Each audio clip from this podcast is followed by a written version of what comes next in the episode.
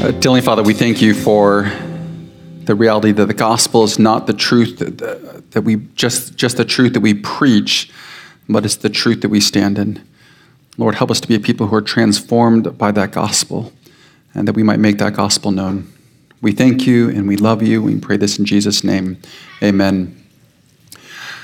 Well, good morning. It's good to be here. Good to worship with you. Uh, as Layton mentioned earlier, this uh, this morning we began what has traditionally been called our Outreach Month. Needless to say, it's not the only month we, we consider outreach or we do outreach, but we feel like it's a good opportunity to remind us of our, ourselves of the importance of making our faith known. I think we need times like this to make sure the important things never fall too far off the radar. Because the reality is, like, every month is Outreach Month. Uh, we should constantly be doing that. So in a sense, we remind you of outreach this month so that you'll focus on outreach every month. It kind of made me think about how sometimes you'll see those advertisements for some national food day, like it's National Pizza Day. Um, for instance, this Wednesday, October fourth, is National Taco Day. Um, By the way, I had to look that up. So some of you think, like, because of my idolatrous love for tacos, I knew that, or that it was in my calendar. It wasn't. It is now, obviously, on yearly repeat, but it wasn't then. But this week, I'm going to see those advertisements from Mexican restaurants telling me that's National Taco Day. Um, but obviously, their hope isn't that you would buy tacos one day a year. They need you to buy it all the time, and um, every day should be Taco Day. But the point is, we, we focus on outreach this month because we want to focus on outreach every month. Um And then, so that's what we're going to do uh, this this morning. We're going to take time to remind ourselves of our mission to make gospel-centered disciples who exalt and proclaim Christ. Now, in many ways, on Sundays, we'll do what we've always done. For example, we'll continue our study through Galatians every week.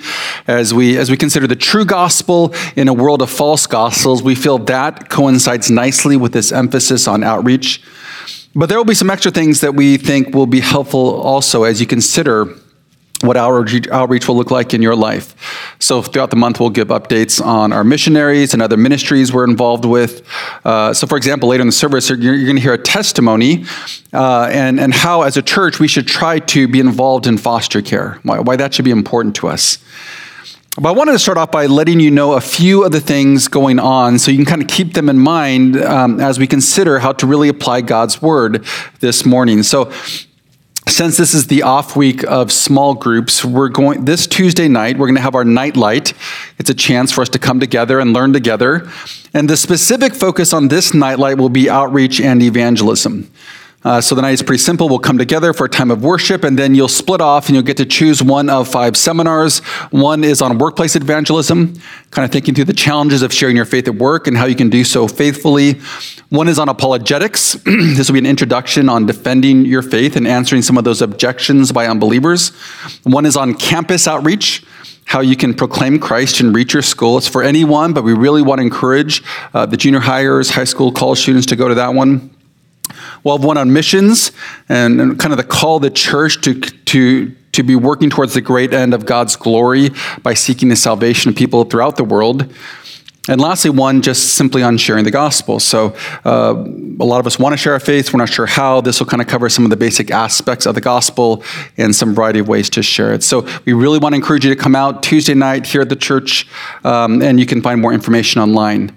Beyond that, we have a lot of outreach opportunities this month. In a couple of weeks, we have our annual Feed My Starving Children event, October fourteenth, uh, th- or, sorry, Friday and Saturday. And that weekend, we're going to convert our gym into a food packing plant and package over one hundred thousand meals to not only alleviate hunger, but to use that love as a vehicle for the gospel. It's a neat time. Uh, anyone, almost anyone can be involved. We've taken our kids since they were in elementary school. It's really an encouragement, and it's a good evangelistic opportunity. My daughter every year has invited some of her, her soccer teammates to come, and they come. You know, they don't come to anything else, but they'll come to that event, so that's a blessing. Today, I believe, is the last day the Lighthouse gets to register uh, with priority. After that, it's going to be open to the public so other people can be involved. We want to encourage you to be a part of that. We have our Spectrum Friendship Partners. Uh, there's a meeting on October twenty-second to introduce it. But basically, Spectrum, our ministry to international students, is looking for Lighthouse members, families, or, or individuals, college age and up, to serve as friends to, to some of the international students that we're ministering to. Uh, you have the opportunity to kind of just love them and spend time with them. Um, help them practice their English, give them advice on career and things like that. Um, it's not too big of a commitment, but we think it's a really a neat way to be involved in people's lives. Uh, so again, you can get information online. We have a golf tournament, October twenty-eighth.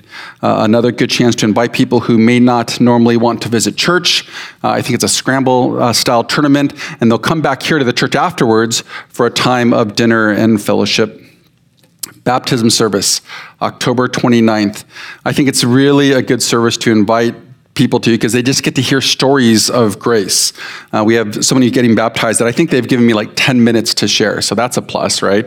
And with how fast I talk, that's like twenty or thirty minutes of content. So invite people to hear the gospel that Sunday. And lastly is our fall festival, October thirty-first, our Halloween alternative. We have a carnival for the kids. There'll be games, bounce houses, snacks, a candy bag, and of course a gospel presentation. Uh, so you can be involved in different ways. Please invite people, especially those who don't go to church. We would love for them to come. You can also volunteer online starting today to be to you know help man the booths and help with food and things like that. We need a ton of people to make this happen. Uh, and lastly, please bring candy. You can drop that off in the foyer. I think we love unbelievers by sending their kids home with a lot of sugar. So let's do that. Um, and again, all that information is on our website, specifically under our events page. So you can go there and get more stuff, uh, to get to know more stuff with that. Okay, with that, turn with me to Galatians chapter one. Now, with all the opportunities to grow in evangelism and get involved in outreach this month, I think it's appropriate that our study this morning is really going to answer the question of why is the gospel so significant? And why is it important that we share it with others? I mean, we're going to commit a month to this, uh, but why? Now, it may sound self-explanatory. We are a church after all. What else would we be about but the gospel? But before we assume this sermon is a bit redundant, let me encourage you to consider this question. If it goes without saying that the gospel is so important and the sharing is vital, why doesn't that describe more of our lives? Why do we try to, to live comfortable lives, focus kind of on establishing our kingdoms instead of really desperately wanting people to enter God's kingdom? Why do we get caught up in the, the busyness of life and think little of what's going on around us, or how many perishing souls we cross paths with every single day? Why are we more angry at our unbelieving culture than grieving for our unbelieving culture who need Jesus? Why do we have friends and family who don't know Christ and yet we don't do much about it? So, the, yeah, yes, the direction of this message isn't going to be surprising. We, we need to be a church that makes Christ known. But at the same time, I don't think it could be more pressing. And so to really think about why the gospel should matter so much to us, we're going to look at why it matters so much to Paul. Now, if you remember, Paul writes this letter to the Galatian churches because false teachers had entered the church teaching a compromised gospel. They've been called Judaizers, and specifically they were a group of professing Jewish Christians, uh, and they were arguing that Christians still needed to, to live according to the Mosaic or the Old Testament law, and that Gentiles or non-Jews had to be converted not only to Christianity but to Judaism. But as we've said on numerous occasions over the last few weeks, when you add something to the gospel, you take away from the gospel. A compromised gospel is a counterfeit gospel. So Paul is writing to, to talk about how in the true gospel, really the only gospel, we have been set free to live free. Now, in the specific section we're looking at this morning and next week as well, Paul is going to share his testimony and explain why it actually provides evidence that the, the gospel of grace is true, and this is why he preaches it. Okay, but here's what I want us to consider. Paul wasn't just defending the gospel theoretically. Like, it's not just a belief system. This is not some trivial theological debate. This is not about a struggle for power in the church. Okay, this gospel mattered to Paul, right? Paul would defend this gospel. He would suffer greatly for this gospel, and ultimately he would give his life for this gospel. And so think about that for a moment. The gospel is so important to Paul that he would die for it. I mean, how many things, honestly, how many things in this world are you willing to die for? What is that important to you? So we, we need to think like that. We need to be like that. And that kind of leads to our key idea. The gospel that gave me life is worth my life. I want you to all consider that statement for a moment and ask yourself if you can say it with faith and conviction. The gospel that gave me life, it is worth my life. Now, I'll read through the text as we go, but let's look at four reasons the gospel is worth our lives. First, because the gospel offers true hope in a world of false gospels. Now, we've already spent time discussing these false gospels because uh, the question isn't really if people believe in the gospel, but kind of what version of the gospel. Remember, the gospel simply means good news, and everyone has their version of the good news. It's what they believe will make life right, what they believe uh, will offer some version of salvation, whether that's heaven or love or security or pleasure. And so for some, it is like formalized religion, or it's a belief in morality and the innate goodness of God. But for many, it's just their good news is what's going to make them happy. It's occupational achievement or successful kids or getting into a certain college or morality or relationships. It's, it's again, what they believe they need to be secure or have meaning and hope and joy. But remember how Paul describes these gospels in the previous passage. He calls it a different gospel, a distortion of the gospel, a contrary gospel. Right? He's not messing around. He, he's saying these are so dangerous. These are fatal gospels because they are false gospels. Look what he says in verses eleven and twelve of our passage. For I would have you know, brothers, that the gospel that was preached by me is not man's gospel. For I did not receive it from man, nor was I taught it, but I received it through a revelation of Jesus Christ. So notice Paul is offering a contrast. There is the, the false gospel, which he describes as man's gospel, and then there is the gospel of Jesus Christ. And in this, we're reminded that what determines if the gospel we hold to is true is if it's ultimately about Christ or if it's about us. If it's about his grace or our efforts. If it results in his glory or us just getting what we think we need. But Paul says false gospels, they're man-made, right? That's why he's saying this is not man's gospel.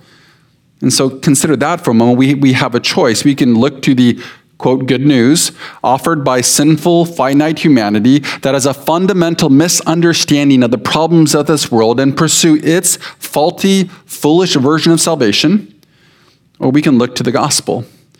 And like Paul, have our encounter with the risen Christ. We can trust that the creator of the world knows what's wrong with his creation and, and offers real hope and real salvation. So again, here Paul's point, there is the true gospel and there is every other gospel. Now, obviously, if you don't know Christ, this is really important. But even for us who are believers, remember that we too are in danger of false gospels. We're in danger of living for the wrong things. We're in danger of pursuing our idols or whatever version of happiness we seek. We're in danger of placing our hope in better circumstances or better relationships or better possessions. As we've often described it, we're in danger of trying to live that Jesus plus something kind of life. Like that, that foolish notion that we, we do need Jesus, but kind of plus something to really be happy. I mean, as a simple application to see that it really plays out in our lives. Think about this morning and evangelism. False gospels hinder our commitment to outreach and evangelism. Right? If, if I pursue false gospels, it's going to devastate my willingness to share the true gospel. I mean, earlier I asked the question, like, if it goes without saying that the gospel is important, that sharing is vital, then why doesn't that describe more of our lives? And the answer is that we pursue the wrong things. We live for idols and false gospels and what they promise. So for example, if my good news is about relationships and people liking me, I mean, that's what really matters to me. I'm not going to jeopardize that by sharing the good news of Christ. I'm not going to let my coworkers think I'm ignorant. I'm not going to upset my sweet, unsaved grandmother. I'm not going to invite tension into my relationship with my best friend. If my, if my gospel is people liking me, my good news, that's going to limit me sharing the gospel. If my good news is my kids' success, if that's what matters to me, then I'm going to be consumed with them and their activities and have little time to really think about sharing the good news of Christ. I mean, remember, the devil doesn't just win if we reject the gospel. He's pretty pleased if we're simply so busy that we ignore it. Or if my good news is about academic or athletic or occupational achievement, like if that's what's truly important to me, it's going to get my greatest loyalty and attention and time and resources. And then we're going to think little of my, our call to share the good news of Christ, right? Our greatest devotions will get our greatest attentions. And so for many of us, we're so consumed by, by other things that evangelism is far off our radar that it barely registers. So you kind of see the picture If you struggle with evangelism, and most of us do at different points, trust that you're holding to some false gospel. Something's too important to you. It's a false hope, and it's taking a priority over Christ. So what are the false gospels that hinder your evangelism? Right? Paul is saying there is this true gospel, this gospel that we need to believe and to hold to and to trust in. I think it's important, too, that this isn't just about us as individuals. I think as the church, we can ask the same question, like, what will our church be about? Again, the gospel is the easy answer, but what will hinder us? Because if we're about the wrong things, um, if we, we have our own versions of the false gospel, it's going to devastate ministry. Like if we focus on numbers and attendance, or if our focus is just inward, like let's look after our own members, and we're never looking outward to a world in need of Christ. If we do that, we fail the gospel. So there's true gospels and there are false gospels. So the gospel offers true hope in a world of false hope. Second reason uh, the gospel is worth our lives. Because the gospel has the power to transform in a world of brokenness. Now, one of Paul's arguments in the next section is that his life is so changed that you can't help but notice the difference. Like he, he stood out for his faith. Like if you notice Paul, that's what would stick out to you. So think about that for a moment. What would you stand out for? How are you different? Being multi-ethnic, I know what it's like to stand out. My father's Japanese, my mother's Caucasian, so I don't exactly blend in in a lot of places. All right, I'll be going to Japan next month to teach counseling at C B I, the seminary there, visit our church plant. And trust me, I don't blend in in, in Japan. Like, I was there, and one time someone asked me for directions, and I'm like, really? Like, you looked around, and you thought, me. Like, I'm going to be able to help you out at all. On the other hand, a while back, I spoke in Alabama at a church that was uh, almost entirely Caucasian. So I told my wife before we left, um, hey, I'm gonna start the conference with this joke. You are so welcoming, I don't know how you knew I was a visitor. It's hilarious, trust me. And she told me, oh, you can't do that. Yeah, you don't don't say that. And then I thought, okay, you're right, I can't, that's that's that's dumb. And then I got there, and again, no one is looking like me, and I thought, what does my wife know? She's never been to Alabama. So I went with that joke. I said, I don't know how you knew I was a visitor. Crickets. Like, not not even a chuckle. I mean, it was silence. It's like it was like an Asian church. I somehow brought that to Alabama. So again, I, I didn't exactly blend. Most of us know what it's like to stand out for different reasons. What should most stand out about us is the gospel. And actually, this is Paul's argument. He said, you want to know the gospel is true? Well, then look at my life. So again, he's continuing. Verse thirteen, he says, for, in other words, he's saying, this is my proof. He writes, for you have heard of my former life in Judaism, how I persecuted the church of God violently and tried to destroy it.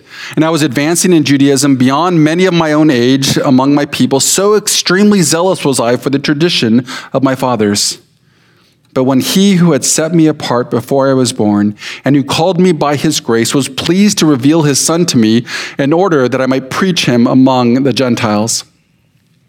Basically, again, he's saying, you want to know that the gospel is true? Then just look at my life. Like I was trying to destroy the church and now I love it. I hated Christ and now I preach Christ. And so our argument is pretty simple, right? His life was evidence. My, my son and I recently, we drove by a shop that, it was a, a shop that makes signs, and their sign was broken, and it was old. And I feel like, man, that's a missed opportunity. Like, you make signs, you should have a great, amazing sign there. So do you see the picture? Paul's saying, do you, do you want to know how you can tell my gospel is true? Then just look at my life, right? And, and again, it's because when Paul got saved, it wasn't like he was investigating the claims of Christ. He wasn't a seeker. He wasn't even agnostic. It says he was trying to destroy Christianity. Listen again to those words. I persecuted the church of God violently and tried to destroy it. Now, there's different ways to look at that, but imagine that were happening today. What if someone, because of religious beliefs, wasn't simply in disagreement with other beliefs, but was actively trying to destroy them through things like imprisonment and violence and even murder? They would be a terrorist. I mean, this was Paul. He didn't get invited to Easter Sunday. He didn't pick up a tract and get saved.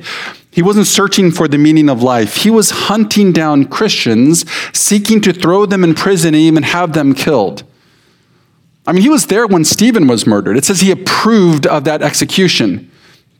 Remember, Stephen was stoned, It doesn't mean he was high, but it means that there was this mob, and then they picked up stones the size of baseballs and threw them as hard as they could at this man until he died, because he proclaimed the gospel of Jesus. And Paul, he approved of that. I mean, it's hard to even picture standing there and watching that, right? I mean, in our minds, Paul sat there and he watched and he believed it wasn't just okay, that it was right and it was good. And that is dark and that is disturbing, and that was Paul's life. And yet I say it was his life because that's what Paul says. Right? He says, you remember my former life. But how do you how do you get to say that? Like, if, if, if you've murdered someone, it seems like that's pretty hard to put in the rearview mirror. And like, if we were talking, I said, well, by the way, I was a terrorist. I had some Christians thrown in prison. I even killed some. What, what do you then talk about after that? But Paul says that was my former life. Why? Because of the grace of the gospel. Listen to verse fifteen. But when he who had set me apart before I was born, and he was called, who has called me by his grace. The only thing that could change Paul would be the grace of God. I mean, Paul was a sinner like all of us, right? Sin, but sin is not just the wrong things we do, it's the disease that corrupts our entire being, being, meaning that Paul couldn't save himself. In fact, he didn't even know he needed saving. The ruin of sin was so dark and so deep that he thought he was going to be first in line to get into heaven, not realizing he was on that hell-bound race. His only hope then was the very grace of God. God's grace is his unmerited kindness, his power at work in us who are completely undeserving of it. And so Paul needed grace. He, he needed grace to have his eyes open to his own depravity. He needed grace to have his heart open to faith. And this is what happened when Paul met Jesus face to face. Remember that Paul met Jesus on the Damascus Road, and yet remember what he's doing. He's on his way to persecute Christians. And yet when he met Jesus, it wasn't like Jesus said, hey, you just got to do better, or knock it off, or be more behaved. It was Jesus revealing to Paul through grace the way of salvation. And this is the gospel. For those who have put their faith in him, Jesus went to the cross for us and, and suffered the punishment we deserved. And not only took our punishment, but gave us his righteousness. I mean, God looked at Jesus and treated him like he committed our sins, like with all that ugliness, all that, that ruin. And he looked at us and treats us like we have lived his, Jesus' perfect righteous life. And that is grace. And yet that grace doesn't just save us, it changes us. And so to the point, only grace makes sense of Paul's life. He was not good, like the false teacher said you needed to be. He was transformed.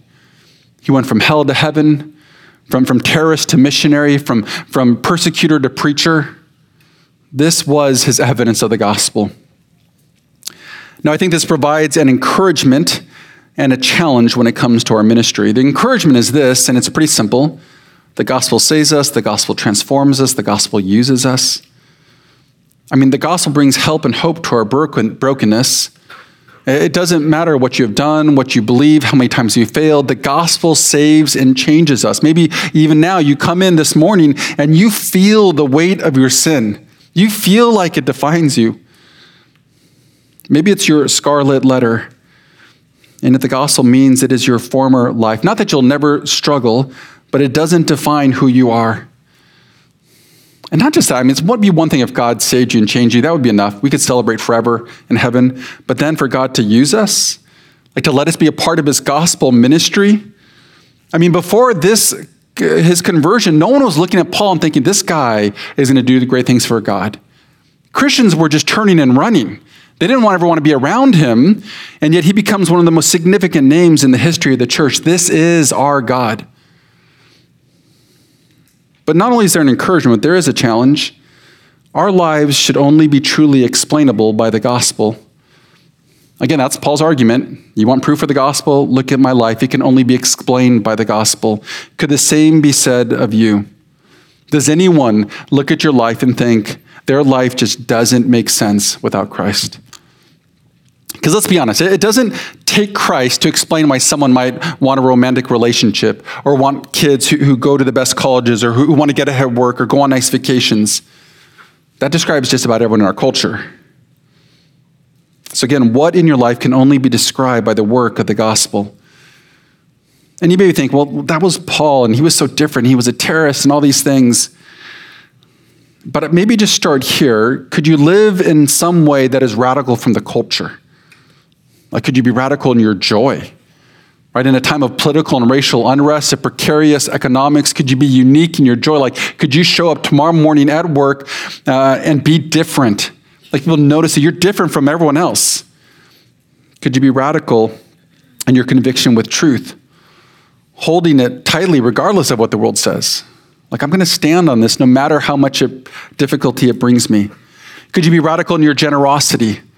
Helping others, keeping missionaries on the field, supporting the church. Could you be radical in your hope in sufferings, right? In the middle of your personal sufferings, could your radical hope say something about your Savior to a watching world? What will your life say about Christ? And again, I don't want us to, to just ask this about ourselves as individuals. We should ask this uh, of ourselves as a church. How, as a church, will we live as a people radically transformed by the gospel? Now, there's different ways, but I think one way we can do this is how we steward our resources, right? Because I think that says something about what God has done in us and what He means to us. When we can, when we can make, uh, when we make sure that the ministry is not actually about us. Because honestly, it would be so simple to kind of just invest our resources here, like in this building and taking care of our people. But if we're going to be a church that can only be explained by the gospel, then we need to be about the gospel, even if it comes at a high cost. And so let me just share briefly some of the things that we're doing with our resources. We don't update you too often, maybe not often enough, but I feel like it is the money you have invested in this ministry. And so let me mention a few things that we're trying to do, especially outside of Lighthouse. So we've shared this in the past, but at some point back in the day, we made a commitment that a certain percentage of our budget would go to gospel ministries outside of Lighthouse. We would just give it away to people where people or ministries we're trying to support. It's increased over the years, and at this point, it means that we'll commit almost a half a million dollars to ministry outside of our church this year. Now, half of that goes to Mercy Ministries.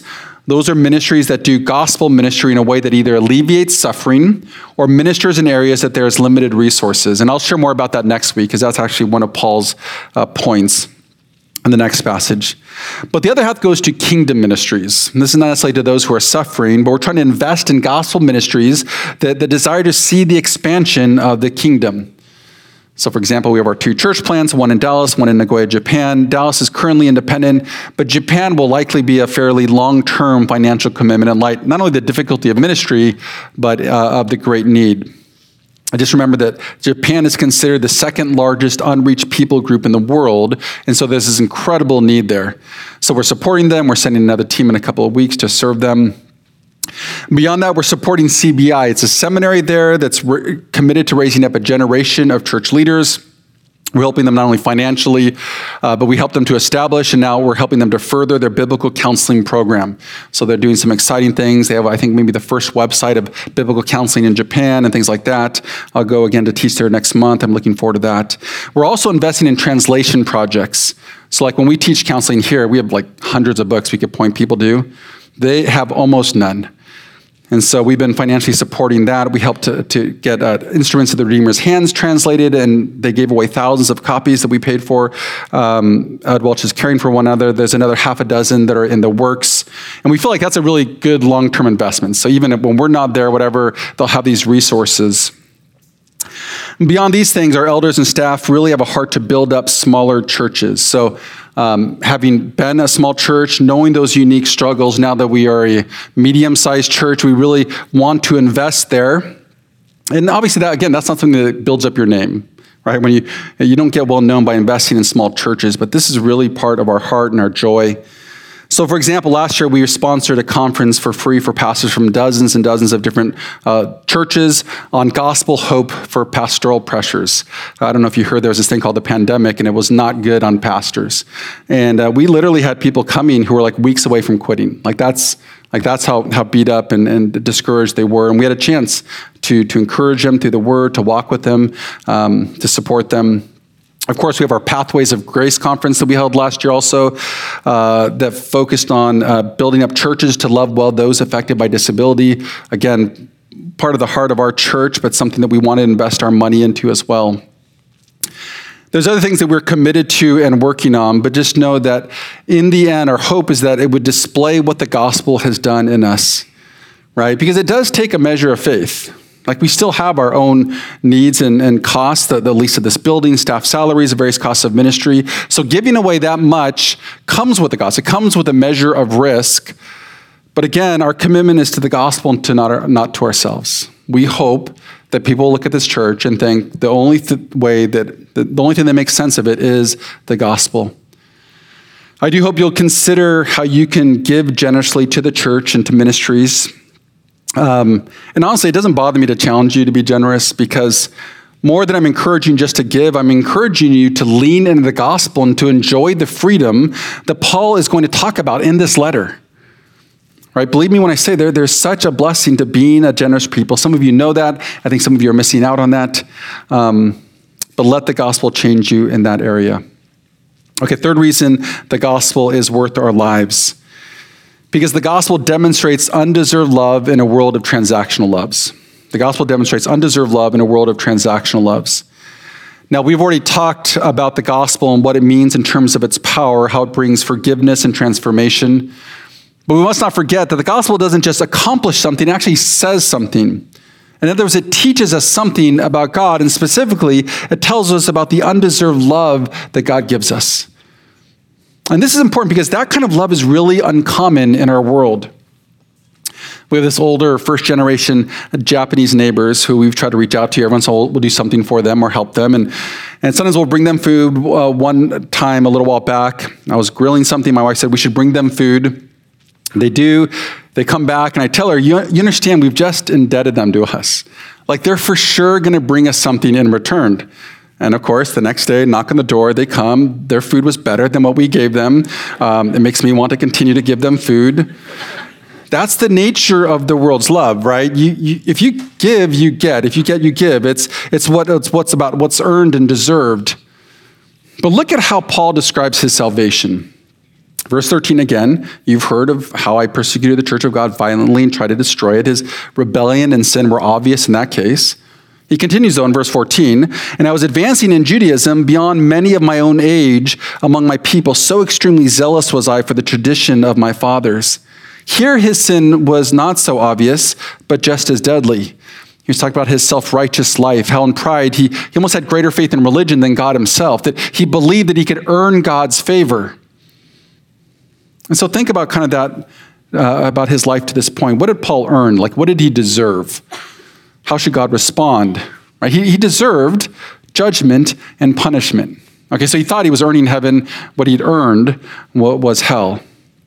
But look at what Paul writes in verses fifteen and sixteen.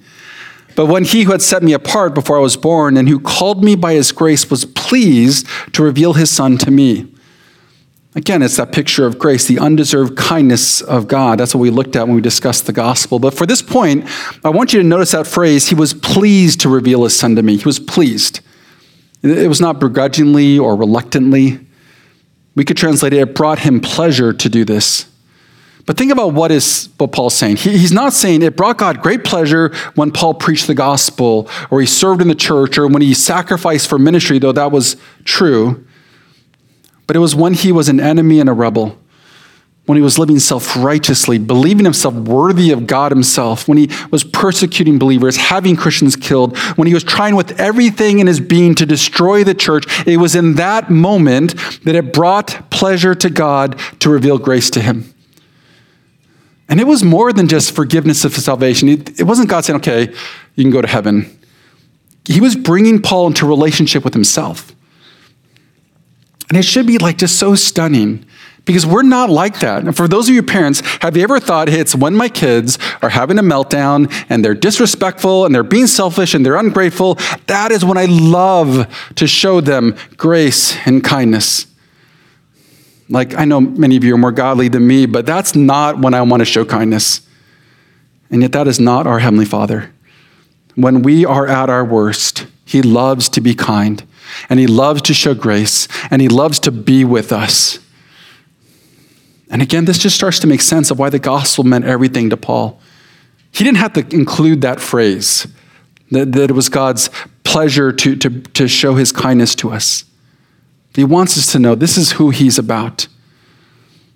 When you truly understand that you deserve nothing but hell and are given heaven itself, a relationship with the living God, you're moved to love and gratitude that is life-changing. And understand this is about love and gratitude. It, Paul doesn't serve God because he owes it to him. Whatever debt he owed to God was paid in full by the death of Jesus. He proclaims the gospel because he loves Christ and he worships Christ and he treasures Christ. And out of that heart, he has no choice but to share the gospel. No choice but to live for the gospel. No choice but to, to suffer for the gospel. And ultimately, no choice but to die for the gospel. I mean, we live in a world of fickle and transactional love. In fact, that's why, well, that's often what people are seeking in their false gospel, some version of love, affection, approval, admiration, acceptance. And so they live like they do, hoping in some way to gain these things, and yet it's so capricious, so unpredictable, and ultimately it is so flawed and so failed. And yet in the true gospel, our Heavenly Father, when we are at our worst, it brings him pleasure to show us grace. He wants to love us. He wants to be near us. He wants to be with us. And he sent his son to make that happen. And so here's what we need to remember. What will motivate us towards things like outreach and evangelism isn't some version of worldly guilt. Right, that's often the focus of sermons you hear on evangelism, right? Attempts to kind of motivate through guilt and fear, like good Christians share the gospel, or, or people are perishing without Christ. How can you not do anything? And, and there's truth in this. And we need conviction. We need heavy hearts for the lost, but we'll actually bring change is when we worship something greater than the false gospels of the world. When we love Christ more than anything, when we want to serve him more than anything, when we want to come before him in humble worship, when it just brings us joy that others would know his greatness and his goodness and his power and his love, at that point, we'll share the gospel. The idea being false gospels, they will always fail us, fail us, and will always lead to living for ourselves and failing to make Christ known. But when we love Christ, it changes everything. It leads to being bold in our faith and to being to having a counterculture courage and to be sacrificial in our giving and humble in our service. And in that, we'll never find more joy. Last reason, the gospel is worth our lives because the gospel gives us a purpose bigger than ourselves in a world of trivialities. So while the world lives for its version of purpose, whatever that may be, Christians get to live for something bigger than ourselves. And we won't spend a lot of time here because our whole message has been focused on this, but look what he says in verse sixteen. God was pleased to reveal his son to me in order that, uh, so there's a purpose to this, in order that I may preach him among the Gentiles. Now, Paul had this specific calling to preach to the Gentiles. Again, Gentiles are, are non-Jews. Most of, most of us are Gentiles. But what this does is remind us that we weren't saved to simply enjoy the benefits of Christianity. We mentioned this in our first Peter study, but we exist in this world in large part to make the gospel known. Otherwise, God might have just called us home, but instead we, we're here to witness. We are ambassadors for Christ. And so here's something you'll probably hear me say multiple times over the coming weeks, but I think it's really important. But ultimately, Lighthouse can never be about Lighthouse. Our goal can't be to make our name great. We can't simply focus on growing numerically. Our focus can't be programs and budgets. We can't be a place that simply allows someone to fulfill their church obligation in the most comfortable way possible. We have to be about the gospel. We are ambassadors for Christ, called to make him known. Let me close with this. Paul was committed to the gospel because he had been transformed by the gospel. He had experienced the risen Christ, and it changed everything. Could you say the same? I was reading about Chuck Colson this week. He was famously known as Richard Nixon's hatchet man, and he went to prison because of the Watergate scandal. But before, uh, but around that time, he became a Christian, and eventually he started this nationwide prison ministry. And he was asked about how does he know the gospel is real? And he said, well, it's because when there, a group of them was caught for the Watergate scandal, they made a commitment to hold to a lie to protect the president. He said, we're religious zealots. And he said, you would have thought we'd be able to hold to this because these were some of the most powerful men in the nation, and including military, C I A, F B I. Not only that, but the position came with power and a measure of prestige. So they had both political and personal reasons to hold to the lie. And he said, you know how long we lasted? Two weeks. And then he discusses the gospel, and he says, can we, anyone really believe that for fifty years that Jesus' disciples were willing to be ostracized, beaten, persecuted, and all but one of them suffer a martyr's death without ever renouncing their conviction that they had seen Jesus bodily resurrected? I mean, does anyone believe that the disciples could have maintained a lie all that time under that kind of pressure? He said, no, someone would have cracked just as we did so easily in Watergate. And then he answers this question, so why didn't they crack? And he says, because they had come face to face with the living God. Right? He says, Watergate cover-up proves that twelve powerful men in modern America couldn't keep a lie, and yet twelve powerless men two thousand years ago couldn't have been telling anything but the truth. Right? And this is Paul. He has this encounter with Christ, and it changes everything. He would die for this gospel because it was the most significant thing in his life. There was nothing more important, nothing worthy of ministry, nothing greater to live for, and nothing greater to die for. And it begs the question, can we say the same? Have we encountered Christ in such a way that we are changed and the gospel means everything to us? Understand, our commitment to sharing the gospel will always be a result of being changed by the gospel. And this, brothers and sisters, needs to be our hope, and it needs to be our prayer. And so will you pray with me? Heavenly Father, we thank you for your grace and your mercy. We thank you for the opportunities to come before your word and consider the gospel. And Lord, for us to ever be faithful to sharing that gospel, we need the gospel to change us. And so would you be so kind to show us that powerful grace? Change our hearts, move our affections to love you above all things.